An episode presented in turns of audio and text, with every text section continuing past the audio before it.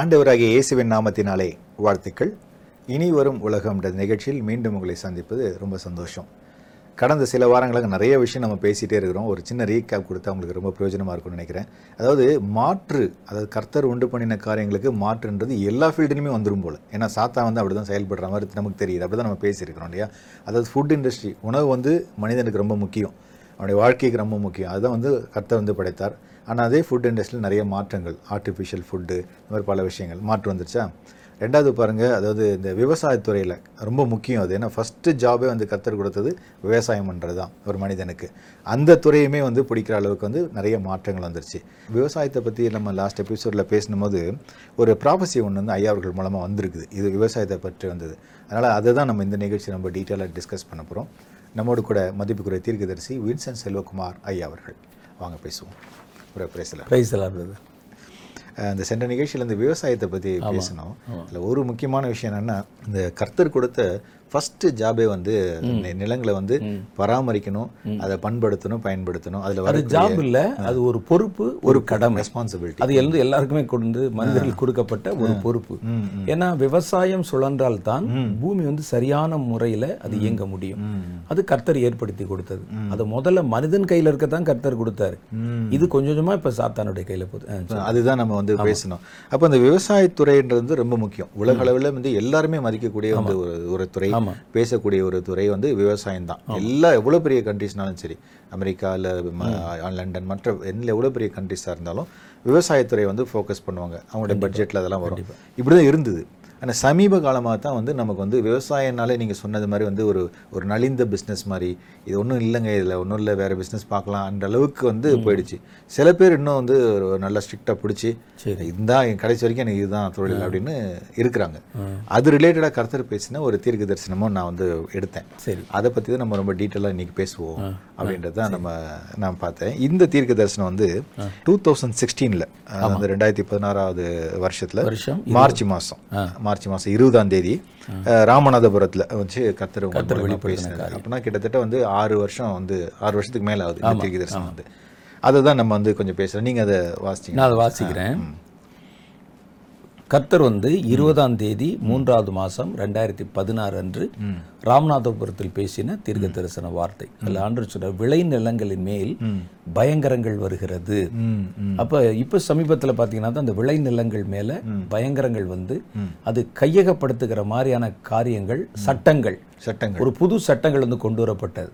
அந்த சட்டம் வந்து இன்னும் நீக்கப்படலை, அது வந்து கொஞ்சம் ஒத்தி வைக்கப்பட்டிருக்கு. மைல்டா வச்சிருக்காங்க. ஆனால் அதை மறுபடியும் கண்டிப்பாக கொண்டு வருவாங்க. ஏன்னா இது இந்தியாவுக்குள்ள மாத்திரம் கொண்டு வரப்போகிற ஒரு சட்டம் அல்ல, உலகம் முழுவதும் கடைபிடிக்க போகிற சட்டம். அதை நம்ம அப்புறம் பார்ப்போம். அப்புறம் தானியங்களின் மேலே விஷமும் உங்கள் தானியங்கள் விஷக்காய்களும் ஆகும், அவைகளை உண்ணுகிற எவனும் பாதிக்கப்படும்படிக்காக அவைகளுடைய தன்மைகள் மாற்றி வைக்கப்படும். அவருடைய தன்மையே மாறிடுமா. அதுதான் நம்ம வந்து ஹைபிரிட்ஸ் அந்த மாதிரி சொல்றோம். நம்ம இதுல ஒரே ஒரு விஷயம் என்னன்னா, மாற்றி வைக்கப்படும் சொல்றாங்க. மாற்றி வைக்கப்படும் அப்ப வந்து மேன்மேட். ஆமா, கண்டிப்பா மேன்மேட். மேன்மேட் அது அதாவே வந்து மாறாது மாறாது அப்ப யாரோ இதை வந்து மாற்றி வைக்கிறாங்க. அதுதான் அதுல வருது. தானியங்கள் மேல விஷமும் உங்கள் தானியங்கள் வந்து விஷ காய்களுமாகும், அவைகளை உண்கிற எவனும் பாதிக்கப்படும்படியாக அவைகளுடைய தன்மைகள் மாற்றி வைக்கப்படும். அன்றியும் தானியங்கள் மேல் ஒரு கொடிய பஞ்ச காலம் உண்டாக போகிறது. இது நிமித்தம் தேசம் திகைப்படையவும் அநேகம் விவசாயிகள் தற்கொலை செய்து கொள்ளவும் விவசாயிகள் தங்கள் விவசாயத்தை விட்டு விலகவும் தக்கதாக கொடிய காரியங்கள் தேசத்தின் விவசாயத்தின் மேலே கட்டவிழ்த்து விடப்பட போகிறது. ஆண்டவராகிய கர்த்தர் சொல்லுகிறார், அப்படிப்பட்ட காரியங்கள் உன் தேசத்தில் நடந்தால் ஜனங்கள் அதை குறித்து கவனம் பாராட்டுவார்களே ஒழிய என் காரியங்களை நிறைவேற்றுவதில் ஜனங்கள் நடுவிலே ஒரு தடுமாற்றம் உண்டாகும் அல்லவோ. ஆகவே உங்கள் உணவை நீங்கள் பயமின்றி பூசிக்கும்படி தேசத்தின் வயல் நிலங்களை குறிவைத்து ஜெபம் பண்ணுங்கள், அன்றியும் விவசாய தலைமுறைகளையும் குறிவைத்து ஜெபம் பண்ணுங்கள். காரணம், அவர்களை குடியேற்று போக பண்ணவே அவர்கள் மேலே ஒரு தீவிரமான தீங்கு வருகிறது. அநேகருடைய விளைநிலங்கள் கையகப்படுத்தப்படவும் அவர்களுடைய விளை நிலங்களை விட்டு அவர்களை விலகி ஓடச் செய்யும் தக்கதாக கொடிய காரியங்கள் மனிதர்களால் உண்டாக்கப்பட போகிறது. அப்பொழுது திரள் திரளானவர்கள் தங்கள் தாங்கள் பாரம்பரியமாய் பார்த்து வந்த விவசாய தொழிலை விட்டு வெளியேறி தற்கொலை செய்து கொள்ளவும் தீவிரிப்பார்கள். இதனால் பல பேருடைய பிரேதங்கள் பூமியிலே விழவும் அதை இந்த பூமி வாய் திறந்து பெற்றுக்கொள்ளவும் காத்திருக்கிறது என்று கர்த்தர் சொல்லுகிறார். அப்போ இதில் வைக்கப்பட்டிருக்கிறது என்னென்னா, இது வந்து நம்ம இந்தியாவில் ஜெபிக்கிறவர்களுக்கு கர்த்தர் சொல்லும்போது இந்திய தேசத்தில் நடக்க போகிறதாக சொல்லுகிறார். ஆனால் இது வந்து உலக அளவில் எல்லா தேசங்களையும் நடக்க போகிற ஒரு காரியம்தான். அப்போ இது வந்து நமக்கு குறிப்பிட்டு சொல்லும்போது அந்த பாதிப்பு நம்ம தேசத்தில் எப்படி வரும் என்பதை கர்த்தர் காமிக்கிறார். அப்போ இந்த ஒட்டுமொத்த உலக விவசாயமும் விவசாயிகளுக்கும் ஒரு பெரிய தீமை அப்படிங்கிறது வந்து முன் வைக்கப்பட்டிருக்கு. ஏன்னா இனி வந்து தாங்கள் விரும்புகிற உணவை நாம வந்து சாப்பிடாதபடிக்கு யாரோ நமக்கு சொல்லுகிற கட்டளையிடுகிற உணவை தான் சாப்பிட்ற மாதிரி ஒரு சூழ்நிலையை உண்டாக்கணும்னு சொன்னா, முதல்ல இந்த தனித்தனியா இருக்கிற விவசாயிகளுடைய கைகளை எல்லாம் கட்டணும். அதை முழுவதும் ஒரு நிலைப்படுத்தி சென்ட்ரலைஸ் பண்ணணும் ஒரு இடத்துல. அதெல்லாம் கொண்டு வந்த பிறகுதான் நாங்க ஒரு கட்டளையிட முடியும். இல்லாட்டா நாங்க ஒன்னு கட்டளை போடுவோம், நீங்களா ஒரு காரியத்தை வந்து வாங்கிட்டு போவீங்க, வேற சோர்ஸ் தேடிடுவீங்க.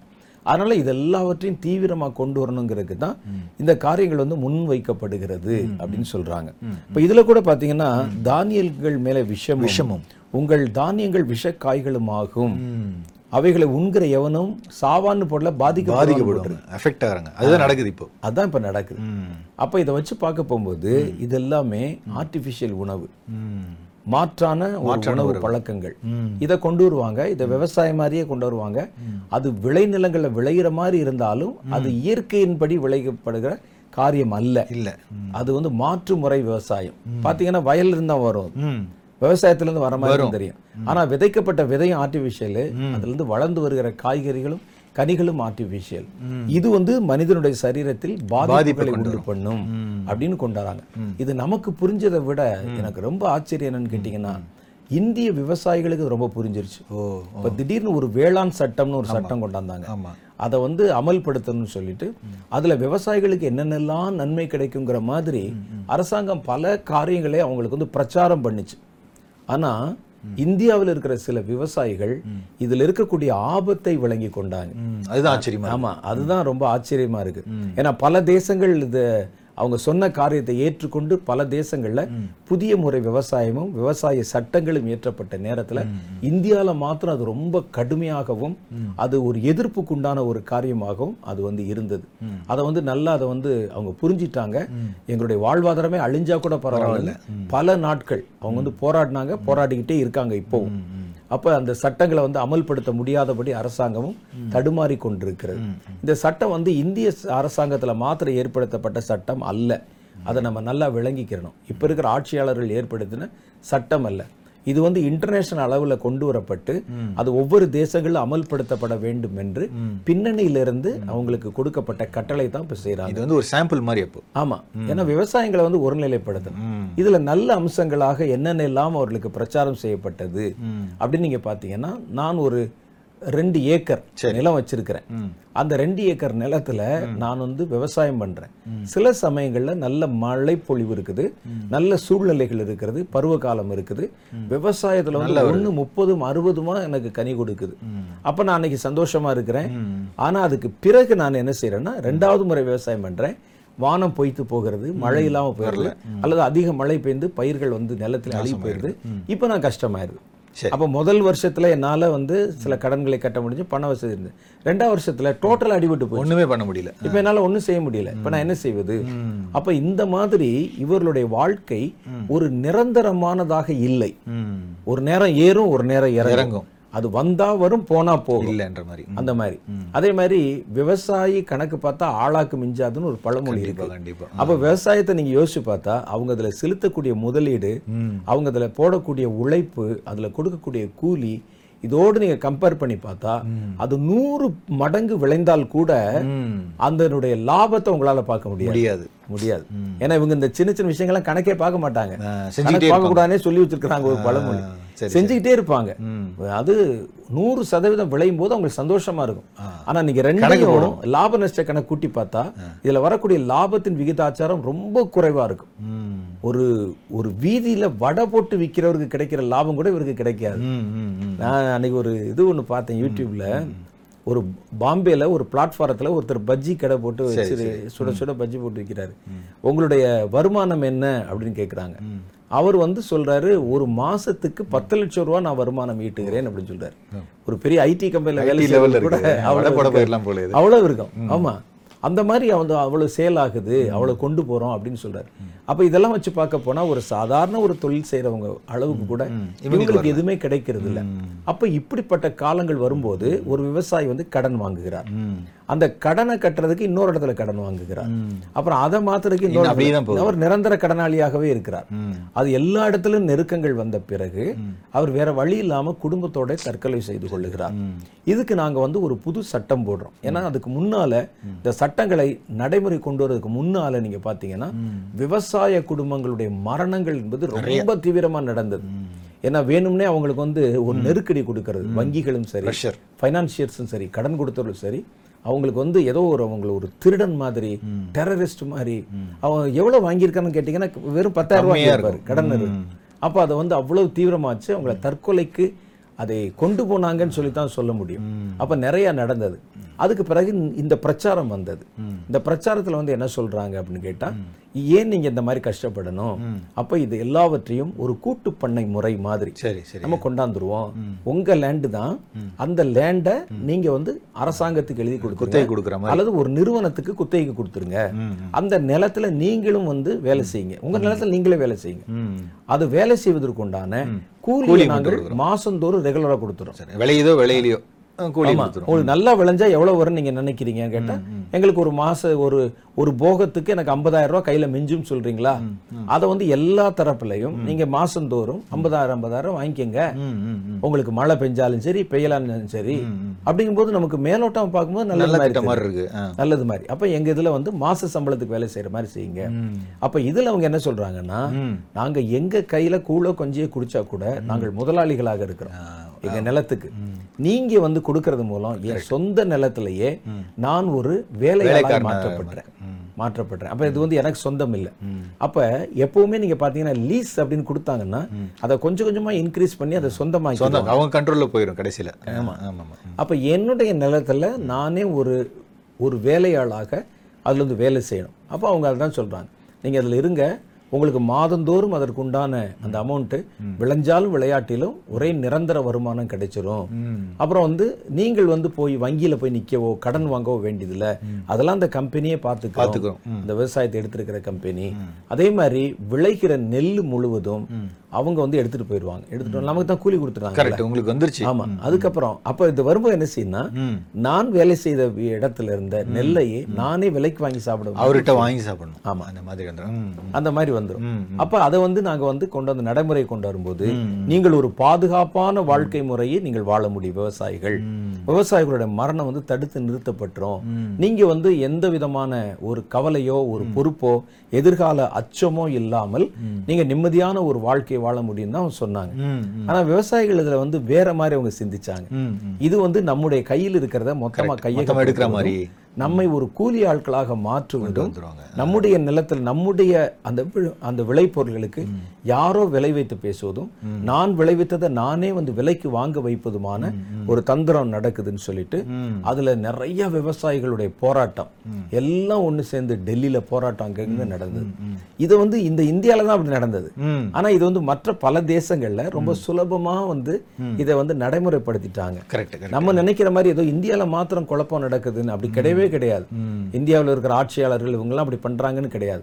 இது ஒட்டுமொத்த உலக அளவுல உண்டாகிற ஒரு மாற்றம். அந்த மாற்றத்துக்கு இவங்களும் தங்களை உட்படுத்திக் கொள்ளணும்னு நினைக்கிறாங்க, அவ்வளவுதான். அப்ப இது அந்த மாதிரி வந்த உடனே இந்த விவசாயிகள் வந்து அந்த அரங்குல ஒரு பெரிய ஒரு பாதிப்பு ஒரு கஷ்டம் வந்தது. இன்னைக்கு வரைக்கும் அதுக்கு முழுமையான ஒரு தீர்ப்பு சொல்லப்படலை. மறுபடியும் எப்பனாலும் இது வந்து நடைமுறை கொண்டு வரலாம். இப்படி வரும்போது என்ன நடக்கும் அப்படின்னு கேட்டீங்கன்னா, அந்த எல்லா விளைபொருள்களும் ஒருவருடைய கையில, அந்த மோனோபொலி நம்ம சொல்றோம்ல, மோனோபொலி அதுல கொண்டாந்து அங்க வந்துருவாங்க.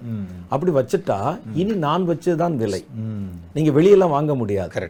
ஒரு காம்படிஷன் இல்ல அப்படின்னு சொல்லிட்டீங்கன்னா, காம்படிஷன் இருந்தா தான் உங்களுக்கு வந்து அந்த விலையில வந்து ஏறாம இருக்கும், கூட்டி குறைச்சு வைப்பாங்க.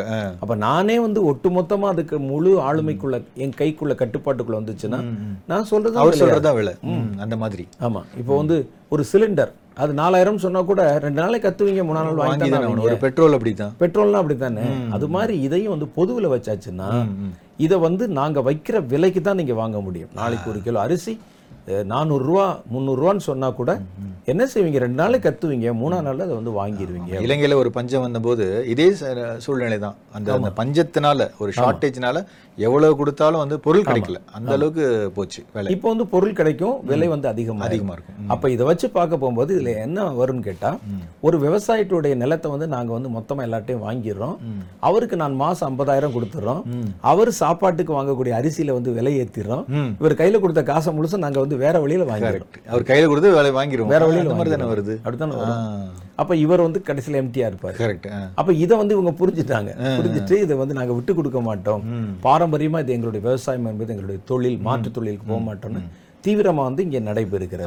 ஆனால் இது இது வந்து இந்திய அளவில் உண்டான ஒரு காரியம் இல்லை, உலக அளவில் உண்டாக்குற ஒரு தந்திரம். அப்போ இது எல்லாத்தையும் ஒரு இடத்துல சென்ட்ரலைஸ் பண்ணுறது தான் அவங்களுடைய நோக்கமாக இருக்குது. சென்ட்ரலைஸ் பண்ணுறது சென்ட்ரலைஸ் பண்ணும்போது அவங்களுக்கு என்னென்ன வசதி இருக்குன்னு சொன்னால், ஒரு உணவை நீங்கள் வாங்க வேண்டுமானால் அவர்களை தாண்டி யாரிடத்துல வாங்க முடியாது. உணவை காரணம் காட்டி உங்களை நாங்கள் கட்டுப்படுத்த முடியும். நீங்க ரேஷன் கார்டு காமிச்சா தான் உணவு, ஆதார் கார்டு கொடுத்தா தான் உணவு, உங்களுடைய தம்ப் நெயில் அந்த ஃபிங்கர் வச்சா தான் உங்களுக்கு வந்து உணவு, அதுக்கு வந்து நீங்க இதை செய்யணும் அதை செய்யணும்னு எந்த சட்டத்தையும் இந்த உணவை காட்டியே உங்களை வந்து கீழ்படுத்த முடியும் முடியும் ஆமா, கரெக்ட் கரெக்ட் கரெக்ட். நீங்க வாங்கணும்னா அப்படித்தான் வாங்கணும். நீங்க வெளி மார்க்கெட்ல வாங்க முடியாது, ஒரு வீதியில வாங்க முடியாது, ஒரு ஒரு விவசாயி அவர்கிட்ட எனக்கு நம்மளாவது போட்டுக்கிறோம்னு போட முடியாது. எல்லாம் வந்து ஒருகிட்ட தான் போய் ஆகணும். அப்பதான் இந்த முத்திரை தரித்தவன் தவிர ஒருவனும் விற்கவும் கொள்ளவும் கூடாதபடி செய்ததுன்னா, அப்ப இந்த வியாபாரம், விவசாயம், மனிதனுடைய வாழ்வாதாரம் எல்லாத்தையும் ஒரு இடத்துல கொண்டு வந்து ஒரு கட்டுப்பாட்டுக்குள்ள கொண்டு போய் விடுவது அப்படிங்கிறது அந்த தந்திரத்தினுடைய பீக்கு, உச்சகட்டம். அதுக்குண்டான காரியங்கள் தான் நடக்குது. இப்போ என்ன செய்யறாங்கன்னு கேட்டா, இந்த நெல் இருக்குல்ல, இந்த நெல் எல்லாம் கொண்டு வந்து ஒரு இடத்துல குவித்து வைப்பதற்கு, எகிப்துல எப்படி யோசேப்பின் காலத்துல நடந்ததோ அது மாதிரி பஞ்சகாலத்துல பெரிய பெரிய அந்த குடோன்ஸ்களை இப்ப கட்டுறாங்க. கட்டி அலுமினியத்துல, மெட்டல்ல அது இருக்கும். இது என்னன்னா, பல வருஷங்களுக்கு அந்த தானியங்கள் கெட்டு போகாம வச்சிருக்குவான். இப்ப நீங்க பாத்தீங்கன்னா இருக்கக்கூடிய தானியங்களை வந்து சேகரிச்சு வைக்கிற இடமும் சரி, ஒரு மாதிரி இது அதெல்லாம் இல்லாம இது வந்து எல்லாவற்றையும் ஒரு இடத்துல கொண்டு வரணும். எந்த இடத்துல நீங்கள் யார் விவசாயம் பண்ணாலும் அந்த விவசாயத்துல இருந்து பெறக்கூடிய அறுவடைகளை நேரா இங்கே தான் கொண்டு வரணும். ஏன்னா உங்கள்கிட்ட வந்து நிலத்தை வாங்கியாச்சு. தனி நபர் நம்ம ஆசைப்பட்டு ஒரு சின்ன இடத்துல தோட்டம் போடுறோம்னு சொன்னா கூட அந்த காரியங்களுக்கு நீங்க வந்து இனிமே கவர்மெண்ட்ல லைசன்ஸ் வாங்குற மாதிரி ஒரு சூழ்நிலை வந்துடும். எங்களுடைய உத்தரவு இல்லாமல் ஒருவரை குறைக்க கூடாது. அதுக்கு வந்து இத கூட காரணம் காட்டுவாங்க, இந்த மாதிரி பூமியை ரொம்ப டிஸ்டர்ப் பண்ணாம, அதனால குளோபல் வார்மிங் வருது, அது வருது, இது வருது, எல்லாமே எங்களுடைய எதுவும் செய்யாதீங்க, எங்களுடைய கண்ட்ரோல், எங்களுடைய கண்காணிப்புல தான் நீங்க செய்யணும் செய்யணும் சொந்தமா செய்ய முடியாது அப்படின்னு சொல்லி எல்லாருடைய கையையும் கட்டி போட்டுருவாங்க. அப்ப இதை முழுவதும் ஒரு இடத்துல கொண்டு வந்து வைக்கும்போது, நாங்க கொடுக்குற அளவு தான் நீங்க சாப்பிடணும், நாங்க கொடுக்குற உணவை தான் நீங்க பயன்படுத்தணும். அப்ப உணவுனுடைய விளைச்சலை கூட்டவும் குறைக்கவும் எங்களுக்கு அதிகாரம் இருக்குது. சில சமயத்துல உங்களை நாங்கள் கீழ்ப்படிய வைக்கணும் அல்லது ஒரு மாற்று முறை உணவுக்குள்ள கொண்டு வர வைக்கணும்னு சொன்னா, உற்பத்தி இப்ப எங்க கையில தானே இருக்கு, நாங்க இந்த மார்க்கெட்டை குறைச்சிருவோம்.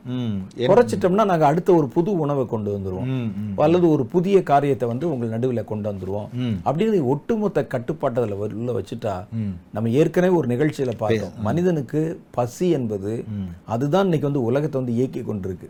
பசி இல்லாவிட்டால் எந்த வேலையும் நடக்காது. அப்ப அந்த இடத்துல இருக்கக்கூடிய காரியத்தை ஏன் கட்டுப்பாட்டுல வச்சுட்டா, ஒரு மனிதனை கட்டுப்படுத்துவது, ஒரு சமுதாயத்தை கட்டுப்படுத்துவது எனக்கு சுலபம். அதைத்தான் இப்போ வந்து தீவிரமாக செயல்படுத்துறாங்க. அந்த தீர்க்க தரிசனம் கூட அதைத்தான் நமக்கு. ஆமாம், அதில் வந்து ஒரு சின்ன பாயிண்ட் மட்டும் சொல்கிறேன். நான் ஒரு வீடியோ பார்த்ததில், அதாவது அவங்க விவசாயிகள் கேட்குறது விஷயம் என்னென்னா, நீங்கள் வந்து எந்த ப்ராடக்ட் உலகத்தில் இருக்க எல்லா எல்லா ப்ராடக்ட் எடுத்துக்கோங்க, ஒரு செல்ஃபோன் இருக்குது, அந்த செல்ஃபோனை வந்து விலையை ஃபிக்ஸ் பண்ணுறது அந்த செல்ஃபோன் கம்பெனி. ஆமாம், இப்போ ஒரு பேனா இருக்குன்னா அந்த பேனாவை தயாரிக்கிறவர் தான் அதனுடைய இது வந்து சொல்கிறாரு. இப்படி எல்லா ப்ராடக்ட்டுக்கும் நீங்கள் கம்பெனி தானே, தயாரிப்பாளர் தானே வந்து ஃபிக்ஸ் பண்ணீங்க, ஏன் எங்களுடைய ப்ராடக்ட் மட்டும் நீங்கள் ஏன் விலையை ஃபிக்ஸ் பண்ணீங்க அப்படின்னு கேட்குறாங்க. ஏன்னா அந்த விலையை ஃபிக்ஸ் பண்ணுறது கூட இவங்களுக்கு அதிகாரம் இல்லை, லாஜிக் தானே. அந்த மாதிரி தான் வருது. அப்போ இனி வரக்கூடிய காலங்களில் வந்து இந்த மாதிரி ஃபுல் கண்ட்ரோல் வந்து அரசாங்கம் வந்து, ஒரு ஃபிஷ்ஷிங் இருக்கு பாருங்க, மீன் மீன்ல கூட வியாபாரிகள் தான் விலை வைப்பாங்க. அந்த இடத்துல வந்து கடற்கரை ஓரங்களை நான் பார்த்துருக்கிறேன். எல்லாம் வந்த பிறகு இந்த கூடைகளை வச்சு அவங்க தான் ரேட் ஃபிக்ஸ் பண்ணி அதை வந்து ஒரு ஏலத்துக்கு போடுவாங்க, இவ்வளோ விலைன்னு சொல்லி அங்கே தான் வாங்குவாங்க. ஆனால் இந்த விவசாயத்துறையில் மாத்திரம் அதை வந்து அந்த மார்க்கெட்டு தான் வந்து அது வந்து தீர்மானம் பண்ணும். இதுக்கு வந்து விலை வந்து இவ்வளவுதான் வந்து விற்கணும், இதை தாண்டி விற்க கூடாது. கரும்பு விவசாயிகளுக்கு கரும்பு ஒரு குவிண்டாலுக்கு இவ்வளவு அப்படின்னு இவங்க தான் தீர்மானம் பண்ணுவாங்க. சொல்றாரு, உனக்கு விவசாயத்தை பத்தி தெரியாது, ஒண்ணுமே தெரியாது, ஏன் எல்லாம் என்னுடைய பயிர் இது இவ்வளவுதான் விற்கணும்னு நீ எப்படி சொல்ற? அவர் எவ்வளவு காசு செலவு பண்ணி எல்லா ஃபெர்டிலைசர்ஸும் ஒரே நேரத்துல ஒரே காஸ்டா இருக்காது, இன்க்ரீஸ் ஆகும். அப்போ விலை வந்து மாறிட்டே தானே இருக்கும். அப்போ அவரு ஃபிக்ஸ் பண்ணா தானே கரெக்டா இருக்கும். அப்போ இவங்க வந்து என்ன கண்ணோட்டத்துல பாப்பாங்கன்னா, இதுக்கு வந்து அவர் எவ்வளவு பணம் போட்டார், காசு போட்டாருன்னு தான் பாப்பாங்க. வெறும் காசுல மாத்திரம் வளர்ந்துடாது, அது கிடையாது கிடையாது. அவரு காமிக்கிற அந்த பரிவு, அந்த அந்த பயிர்கள் மேல சில விவசாயிகள் பயிர்களை வந்து ஒரு சொந்த பிள்ளைகள் மாதிரி நேசிப்பாங்க. அந்த அளவுக்கு அவங்க அதை வந்து பார்த்து பார்த்து பண்றது. இதுக்கெல்லாம் நீங்க விலை போட முடியுமா? முடியாது. விலை போடும் அப்படிலாம் செஞ்சா தான் அந்த பயிர்களும் நல்லா வந்து வளரும். அதை வந்து காலையில விடிகாலையில இருட்டோட எந்திரிச்சு இதுக்கெல்லாம் யாரு கூலி போடுறது? அது போடுறது கூலி வேணும். ஏன்னா சில கட்ட வேலைகள் விவசாயத்துல செய்யறதுக்கு தான் கூலி ஆட்களை வேலைக்கு வைப்பாங்க. மற்றதெல்லாம் ஒரு களை பறிக்கிறது, நாத்து நடுறது, இது மாதிரி வேலைக்கு தான் வைப்பாங்க. மற்ற நேரத்துல எல்லாம் போயிடுவாங்க. மற்ற நேரத்துல அந்த பயிர்களை பார்க்கறவங்க குடும்பம் தான் பார்க்கும். அதுக்கெல்லாம் கூலி கிடையாது. நீங்க என்ன சொல்வீங்கன்னா, நீங்க வந்து ஒரு பேப்பர்ல எழுதின கணக்கை பார்ப்பீங்க. இது வந்து விவசாயத்துல ஒரு நாலு மூடை வந்து நெல் வாங்கியிருக்கிறாரு, ரெண்டு மூடை உரம் வாங்கியிருக்கிறாரு, இவ்வளவுதான், இதுதான் செலவு நீங்க நினைப்பீங்க. அப்ப இது இதுக்கெல்லாம் யாரெல்லாம் யாரு போடுறது? அப்போ இந்த பாதிப்பெல்லாம் வந்து வரும்போது தான் அவங்களுடைய வாழ்வாதாரம் வந்து பாதிக்கப்படும் போது அவர்கள் இதை வந்து கைவிட்டு போவதற்கான ஒரு நிலை. இதைத்தான் இந்த சட்ட முறைகளை கொண்டு வருவதற்கு முன்னாலேயே ரெண்டாயிரத்தி பதினாறுலேயே கர்த்தர் இந்த காரியத்தை பற்றி பேசிட்டார். இப்போ இது வந்தது வந்து ரெண்டாயிரத்தி இருபது ரெண்டாயிரத்தி இருபத்தி ஒன்றுல தான் இதை வந்து நடைமுறைப்படுத்துவதற்கு முயற்சி பண்ணாங்க. ஆனால் கர்த்தர் அப்பவே அதை சொல் பதினாறுலேயே பேசியிருக்கிறார். ஆமாம். அப்போ அந்த மாதிரி வைக்கும்போது அந்த விவசாயத்தில் வந்து உருவாக்கப்படுகிற பயிர்கள் நாங்கள் டிசைன் பண்ண பயிராக தான் இருக்கும். அப்போ நேச்சுரலாக இருக்கக்கூடிய இனி எந்த விளைபொருள் நீங்கள் வாங்க முடியாது. அப்போ அதில் தான் சொல்லுது பாருங்க, விஷக்காய்களும் ஆகும், அவைகளை உண்கிறவர்கள் பாதிக்கப்படும்படியாக அவர்களுடைய தன்மைகள் மாற்றி வைக்கப்படும் அப்படின்றோம். அப்போ இப்போ வந்து இந்த காய்கறிகள் அல்லது இந்த விவசாயத்தில் பயன்படுத்தக்கூடிய கிரைன்ஸ், தானிய வகைகள், இவைகளுக்கெல்லாம் ஒரு பெரிய ஆராய்ச்சி கூடம் வச்சு அதனுடைய மரபணுக்களை மாற்றி வச்சுட்டா இது ரொம்ப தீவிரமா கனி கொடுக்குது அப்படின்னு. இப்போ வந்து ஒரு ஒரு அஞ்சு மூடை வர்ற இடத்துல அது இருபது மூடை கனி கொடுக்கும். அதுக்கு வந்து மூணு மாசம் செலவிடுற நேரத்துல இது வந்து ஒரு மாசத்துல இந்த கனி கிடைச்சிடும். கிட்டத்தட்ட அந்த பிராய்லர் கோழி அதேதான், பிராய்லர் மாதிரியே தான், அதே மாதிரியான அரிசி, அந்த உணவுப் பொருள். அப்ப நாங்க வந்து எல்லாருக்கும் எல்லா உணவையும் கொடுக்குறோம். இதுல வந்து இந்த மாதிரி இந்த திட்டத்துல பன்முகத்தன்மை கொண்ட ஒரு திட்டம், அதைத்தான் ஆண்டவர் சொல்றாரு. அப்ப இந்த திட்டத்தை நடைமுறைப்படுத்தும் போது சில பயங்கரங்கள் நடக்கும் தேசியல. ஏன்னா இவங்களை கட்டாயப்படுத்துவாங்க, அவங்கள மறைமுகமா நிர்பந்தம் பண்ணுவாங்க, வற்புறுத்துவாங்க. சிலர் தாங்க முடியாம பல விவசாய குடும்பங்கள் தற்கொலை செய்து கொள்வாங்க. அதனாலதான் நமக்கே சில நேரத்துல சில சந்தேகங்கள் வரும். சில வங்கிகள், சில பண பரிவர்த்தனை செய்யக்கூடியவர்கள் பெரிய பெரிய கடன்களை ஒரு லட்சம் ரூபாய் ஒரு லட்சம் கோடி கடன் அப்படின்னு சொல்லுவாங்க, தள்ளுபடி பண்ணிடுவாங்க வந்து. ஆனால் இந்த விவசாயிகள் வாங்கின ஒரு பத்தாயிரம் ரூபாய் கடனை தள்ளுபடி பண்ண மாட்டாங்க. கழுத்துல துண்டு போட்டு இருக்குவாங்க, அவர் தொங்கிடுவாரு. சிலர் நீங்க பாத்தீங்கன்னா அது இதெல்லாம் தேசத்துக்கு ஒரு சாபம், உண்மையிலே பெரிய சாபம். ஒருவர் வந்து தன்னுடைய வயல் நிலத்துல பூச்சி மருந்து குடிச்சு நிலத்துல சாகுறாரு, குடும்பமா நிலத்துல சாகுறாங்க. அப்ப இது வந்து தேவன் ஏற்படுத்திய ஒரு திட்டம், தேவன் மனிதனுக்கு கொடுத்த ஒரு பொறுப்பு. அதை செய்ய விட முடியாம அதுக்கு எதிராக செய்வது தேவனுக்கு எதிராக செய்யற ஒரு கலகம். மற்ற நீங்க வந்து எவ்வளவோ துறைகள் வச்சிருக்கீங்க, இதெல்லாம் நீங்க ஏற்படுத்தினது. ஆனா தேவன் முதல்ல மனிதனுக்கு கொடுத்ததை இந்த ஒரு ஒரு பொறுப்பு தான்.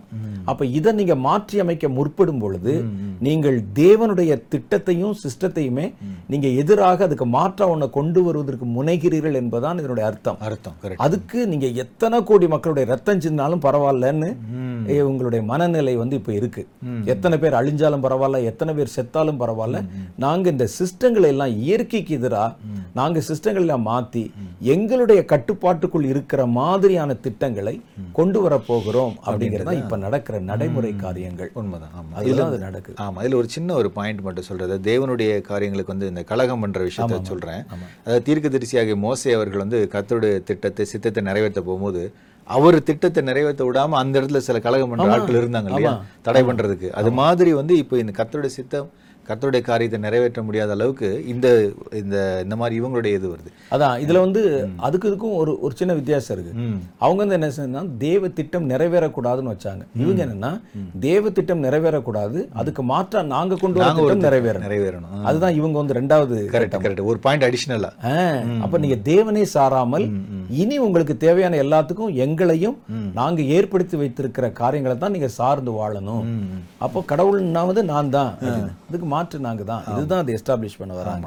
ஆமாம், ஏன்னா இந்த ப்ராஃபஸியில் சொல்லும் போது இது நிமித்தம் தேசம் வந்து திகைப்படையவும் அநேக விவசாயிகள் தற்கொலை செய்து கொள்ளவும் விவசாயிகள் தங்கள் விவசாயத்தை விட்டு விலகவும் பெரிய காரியம் நடக்கும்போது என்னுடைய திட்டங்கள் வந்து தடைபடும். அப்ப வந்து இதான் யோசிச்சுட்டு இருப்பாங்க எல்லாரும். கர்த்தருடைய அந்த எழுப்புதல் ஒரு பக்கம் நடந்துட்டு இருக்கும், அதெல்லாம் யோசிக்க முடியாம இது இவருடைய காரியங்கள் தடை பண்றதுக்கு கலகம் பண்றதுக்கு அந்த மாதிரி வருது. ஆமா, அதே அதோட கூட இன்னொரு ஒரு வார்த்தை கொஞ்சம் ஒரு பளிச்சுன்னு இருக்கு. ஆகவே உங்கள் உணவை நீங்கள் பயமின்றி புசிக்கும்படிக்கு. இப்போ பாருங்க, உணவு வந்து நம்ம வந்து பயம் இல்லாம புசிக்கணும்ல எந்த ஒரு உணவும். ஆனா இவங்க இந்த இது இதன் மூலமா வரக்கூடிய உணவுகள் இருக்கிறதுனால ஒரு பயத்தோட புசிக்கிற மாதிரி ஒரு நிலம் வந்துடும் போல. பயத்தோட எப்பப்பெல்லாம் புசிப்பாங்க அப்படின்னு நீங்க கொஞ்சம் யோசிச்சு பார்த்தா, எப்ப பயத்தோட புசிப்போம் அப்படிங்கும் போது, ஒன்று எனக்கு வந்து குறிப்பிட்ட அளவு, எனக்கு வந்து உணவு எப்போ தாராளமா கிடைக்கும்னு சொன்னா நான் வந்து பயப்பட மாட்டேன். ஆமா, எனக்கு வந்து லிமிட்டடாக தான் கிடைக்கும்னு சொல்லும்போது அதை பயந்து பயந்து நம்ம வந்து உபயோகப்படுத்துவோம். ஒரு பெட்ரோலை உபயோகப்படுத்துகிற மாதிரி ஒரு தண்ணியை உபயோகப்படுத்த மாட்டோம் இல்லையா? அப்போ வந்து அதை வந்து லிமிட் ஆக்கிட்டு ஒரு குடும்பத்துக்கு இவ்வளவுதான் அப்படின்னு வச்சா, ஐயோ நாளைக்கு தீந்துருமோ இவ்வளவுதானே இருக்கு இருக்குன்னு சொல்லும்போது நான் பயத்தோட அந்த உணவை வந்து புசிப்பேன். அந்த மாதிரி ஒரு காலம் வந்துடும். இன்னொன்று வந்து எந்த உணவில் எந்த ஆபத்து இருக்கும்னு நம்ம தெரியாது. ஏன்னா இந்த இதுல இந்த தீர்க்க தரிசனத்துல சொல்லும் போது இந்த உணவின் வழியாக இந்த காரியம் வந்திருக்கு அப்படின்ற மாதிரி சொல்றாங்க. அப்ப வரும்போது அது வந்து விஷக்காய்கள் ஆகும், மனிதனுடைய சரீரத்தில் பல பாதிப்புகளை உண்டு பண்ணும். அப்ப இந்த உணவினால என்ன பாதிப்பு வரப்போதோங்கிறது கூட தெரியாம அவங்க வந்து பயத்தோட சாப்பிடுவாங்க. அல்லது உணவுல கூட இன்னும் சில பல கட்டுப்பாடுகளை கொண்டு வருவதற்கும் அவங்க வந்து வாய்ப்பு இருக்கும். இந்த மாதிரியான உணவுகள் சாப்பிடக்கூடாது அப்படின்னு. இப்ப இதுக்கு நல்ல ஒரு உதாரணம் சொல்லணும்னா, வட மாநிலங்கள்ல ஒரு மாட்டு இறைச்சி சாப்பிடுறவங்க இப்ப பயந்து பயந்து சாப்பிடுற மாதிரி ஒரு சூழ்நிலை வருது இல்ல? அப்ப அந்த மாதிரி சில சட்டத்திட்டங்களை வந்து கொண்டு வரும்போது, அதை நடைமுறைக்குள்ளே கொண்டு வரும்போது, நம்ம வந்து எப்போ அன்றாடம் பயன்படுத்துகிற உணவா இருக்கும். அப்ப அரசாங்கம் அங்கீகரிச்சு முத்திரை போட்டு வச்சிருக்கிற உணவு தவிர நீங்களா எதையாவதெல்லாம் செய்ய கூடாது. நீங்க வந்து ஒரு மாம்சம் புசிக்கணும்னு நினைச்சா நீங்க வந்து ஆர்டிபிஷியல் மாம்சம் தான் புசிக்கணும். இனி இந்த மாடுகளை கொல்லக்கூடாது, ஆடுகளை கொல்லக்கூடாதுன்னு சட்டம் போட்டாச்சுன்னா அதை உண்மையிலே விரும்பி சாப்பிட்றவங்க, அதுல போறவங்க பயத்தோட சாப்பிட பயத்தோட தான் சாப்பிட்றாங்க. இன்னைக்கு நம்ம நம்ம கண்ணாலே பார்க்குறோமே, வந்து பல இடங்கள்ல வட மாநிலங்கள்ல அவங்க அது வரைக்கும் நல்லா சாப்பிட்டுக்கிட்டு இருந்தவங்க அவர்களுக்கு சட்டத்தை கொண்டு வந்து ஒரு இடத்துல இருந்து ஒரு இடத்துக்கு கொண்டு போக முடியலையே. ஆட்டோல போனா கூட என்ன என்ன தேடி பிடிக்கிறாங்க அந்த அளவுக்கு. வீட்டுக்குள்ள கிச்சனுக்குள்ள வந்து எதுவும் ரைடு வர மாதிரி வர்றாங்களே. அவன் என்ன பெரிய ஓபியம் வச்சிருந்தானா அல்லது தங்கத்தை கடத்தி வச்சிருந்தானா என்ன கடத்தி வச்சிருந்தான்? வீட்டுக்குள்ள கறி இருக்கான்னு பார்க்க வர்றாங்களே.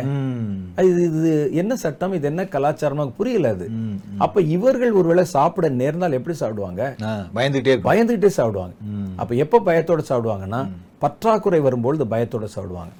இருக்கிற உணவு மிச்சமாயிடக்கூடாது, வீணாயிடக்கூடாது, இன்னைக்கு இவ்வளவுதானே இருக்கு நாளைக்கு கிடைக்குமா, பயத்தோட சாப்பிடுவாங்க. ரெண்டாவது வந்து அது வந்து இந்த மாதிரி அதுல உள்ள விஷம், அதுல உள்ள காரியங்கள் இருந்துச்சா எதுல என்ன இருக்கும் தெரியாது அப்படின்னு நினைச்சு அந்த பயத்தோட சாப்பிடுவாங்க. மூணாவது சில சட்டங்களை போட்டு எதை உண்ணணும் எதை உண்ணக்கூடாதுன்னு நிர்பந்தம் வரும்பொழுது ஜனங்கள் பயந்து போய் சாப்பிடுவாங்க. அந்த மாதிரி இந்த மாதிரி விஷயங்கள் வருது. அப்போது நான் இன்னும் ஒரு சின்ன பாயிண்ட்டை கனெக்ட் பண்ணி கேட்குறேன். அதாவது இப்போ நம்ம இந்த மாதிரி சென்ட்ரலைஸ்டாக உலக அளவில் உள்ள சென்ட்ரலைஸ்டாக ஒரு இடத்துல வந்து தானியங்களை குவிச்சு வச்சு அது அதுலேருந்து வந்து ஜனங்களுக்கு வந்து கொஞ்சம் கொஞ்சமாக கொடுக்கும்போது, வெளிப்படுத்தலில் வந்து ஒரு இடத்துல போடும்போது வந்து தராசை வச்சு நிறுத்து கொடுக்குறாங்க அப்படின்ற மாதிரி வருது. அது கடைசி நாட்களில். அப்போ நீ காலங்கள் போக போக மோசமாக அப்போ அந்த மாதிரி ஒரு நிலைமை வந்துடும். கண்டிப்பாக கண்டிப்பாக.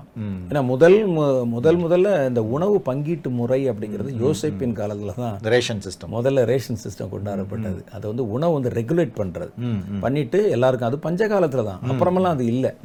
அது அதுக்கப்புறமும் ஒன் டைம் அது ஒன் டைம் தான். அந்த பஞ்ச காலத்தை சமாளிப்பதற்கு அவங்க வந்து அதை பயன்படுத்தினாங்க அந்த திட்டத்தை. அதே திட்டத்தை தான் இனி இவர்கள் செயற்கையா ஒரு பஞ்சகாலத்தை உண்டாக்கி இவர்களை இந்த மாதிரி ஒரு சிஸ்டத்துக்குள்ள கர்த்தர் வந்து வேற காரியத்துக்கு ஏற்படுத்தினாரு, அதை அப்படியே காப்பி பண்ணி சாத்தான் வந்து வேற ஒரு சிஸ்டத்தை வந்து உருவாக்கி அவங்களை எல்லாம் வந்து நாங்க கொடுக்கற அளவு எங்களை சார்ந்தா நீங்க வாங்கணும்னு அந்த உணவுகளை தன்னுடைய கட்டுப்பாட்டுக்குள்ள வைத்துக் கொள்ளும் போது நாங்கள் இயற்றுகிற எந்த சட்டத்துக்கும் நீங்க உட்படணும்.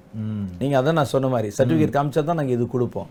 முன்னெல்லாம் பாத்தீங்கன்னா இந்த இந்த ட்ரிங்க்ஸ் லிக்கர் யூஸ் பண்றாங்கல்ல, அதெல்லாம் சிக்ஸ்டீஸ் செவன்டீஸ்ல எல்லாம் அதுக்கு பெர்மிட்னு ஒன்று வச்சிருப்பாங்க. வீட்டுல பெர்மிட் வச்சிருக்கிறவங்க தான் அதை குடிக்க முடியும், அந்த பொருள் வாங்க முடியும். இப்போ மாதிரிலாம் டாஸ்மாக்ல போய் வாங்க முடியாது, பெர்மிட்னு ஒன்று வச்சிருப்பாங்க. அது மாதிரி நீங்கள் வந்து எல்லாத்துக்கும் ஒரு பெர்மிட் வாங்க வேண்டி இருக்கும். நீங்க வந்து நான் வந்து இந்த மாதிரி நான்வெஜ் தாங்க சாப்பிடுவேன்னா அதுக்கு ஒரு பெர்மிட், அதை வாரத்துக்கு எவ்வளவு நீங்க சாப்பிடணுங்கிறத அவங்க தீர்மானிப்பாங்க.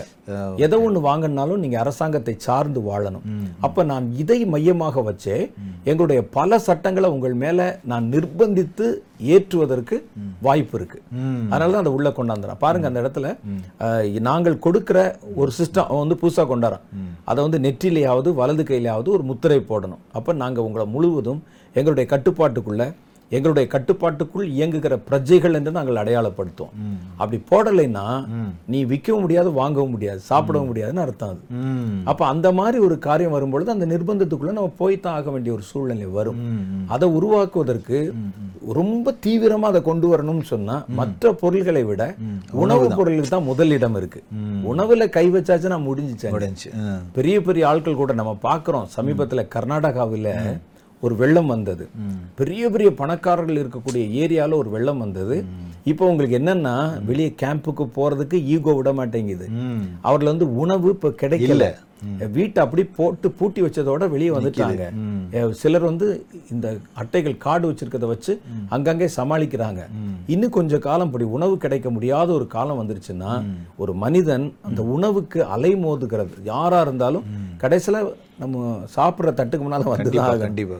அப்ப அந்த அதுல ஒரு கட்டுப்பாட்டையும் அதை எங்களுடைய கையிலையும் கொண்டு வரும்போது உங்களை இதை காமிச்சு நாங்கள் எதை வேணாலும் செய்ய வைக்கலாம் என்பதுதான் இந்த தந்திரத்தினுடைய நோக்கம். ஆமாம், ஏன்னா இந்த தீர்க்க தரிசனமே ரொம்ப பயங்கரமாக இருக்குது. படிக்கும்போது கடைசியில் கர்த்தர் சொல்லும் போது இதுக்காக ஜெபம் பண்ணுங்க அப்படின்னு தான் சொல்லி வந்து இது முடிக்கிறார். அப்போ அந்த உணவு திட்டத்தை மொத்தமாக கொண்டு வரணும்னா அதுக்குடைய காரணிகளாக இருக்கக்கூடிய விவசாயிகளை முதல்ல முதல்ல எங்களுடைய கட்டுப்பாட்டுக்குள்ளே கொண்டு வரணும், அவங்களுடைய நிலங்களை கொண்டு வரணும், அவர்களுடைய அந்த விளைவுகளை கொண்டு வரணும். அப்போ தான் அதெல்லாம் நாங்கள் கட்டு செய்ய முடியும் அப்படின்னு சொல்லி இது அப்படி ஒன்றுன்னா ஸ்டெப் பை ஸ்டெப் நடைமுறை பண்ணுறாங்க. அப்போ இந்த தீர்க்க தரிசனத்துக்காக உண்மையில வந்து நம்ம எல்லாருமே கூட ஜெபிக்கணும்னா விளை நில வரக்கூடிய இந்த பயங்கரம் வந்து எல்லாரையுமே யாரோ ஒரு செட் ஆஃப் பீப்புள் அல்ல, ஒருவொருத்தர் நம்மளையுமே கூட வந்து மறைமுகமாக வந்து பாதிக்கக்கூடிய விஷயம் கண்டிப்பா. ஏன்னா ஃபார்மிங் பண்ண முடியல அப்படின்னா எல்லாருமே வந்து பாதிக்கும். அதுக்காக ஜெபம் பண்ணணும்னு தான் கர்த்தர் தீர்க்கதரிசியில் போட்டிருக்கிறாரு. இந்த நாள் நிகழ்ச்சி வந்து ரொம்ப பிரயோஜனமாக இருந்தது. அடுத்த நிகழ்ச்சியை நான் சந்திக்கிறேன் உங்களை. நன்றி நேயர்களே. இந்த நாள் நிகழ்ச்சியில் இந்த விவசாயத்தில் வரக்கூ வரக்கூடிய பயங்கரங்கள் அப்படின்றது குறித்து அந்த தீர்க்க தரிசனத்தில் ஐயா அவர்கள் வாசித்து காட்டினாங்க. நீங்கள் அந்த தீர்க்க தரிசனம் இன்னொரு தடவை போட்டு கேளுங்க, அதற்காக ஜெபம் பண்ணுங்க. இப்போ நம்ம பார்த்துருக்கிறது பார்த்திங்கன்னா வந்து இந்த ஒன் வேர்ல்டு கவர்மெண்ட்டில் எப்படி வந்து உணவுத்துறையில் வந்து கண்ட்ரோல் எடுக்கிறாங்க அப்படின்னு சொல்லிட்டு டீட்டெயிலாக பார்த்தோம். அதுக்கப்புறம் இப்போ இந்த விவசாயத்துறையுமே வந்து இந்த அந்திகிறிஸ்தன் ஆட்சியில் அதுக்கு முன்பாக இருந்து இந்த கண்ட்ரோலில் ஒரு மாதிரி கொண்டு வராங்க அப்படின்றது நம்மளுக்கு தெரியுது. அடுத்த நிகழ்ச்சியில் வேறு ஒரு காரியத்தோடு சந்திக்கிறேன். உங்கள் நண்பர் ஜேம்ஸ்.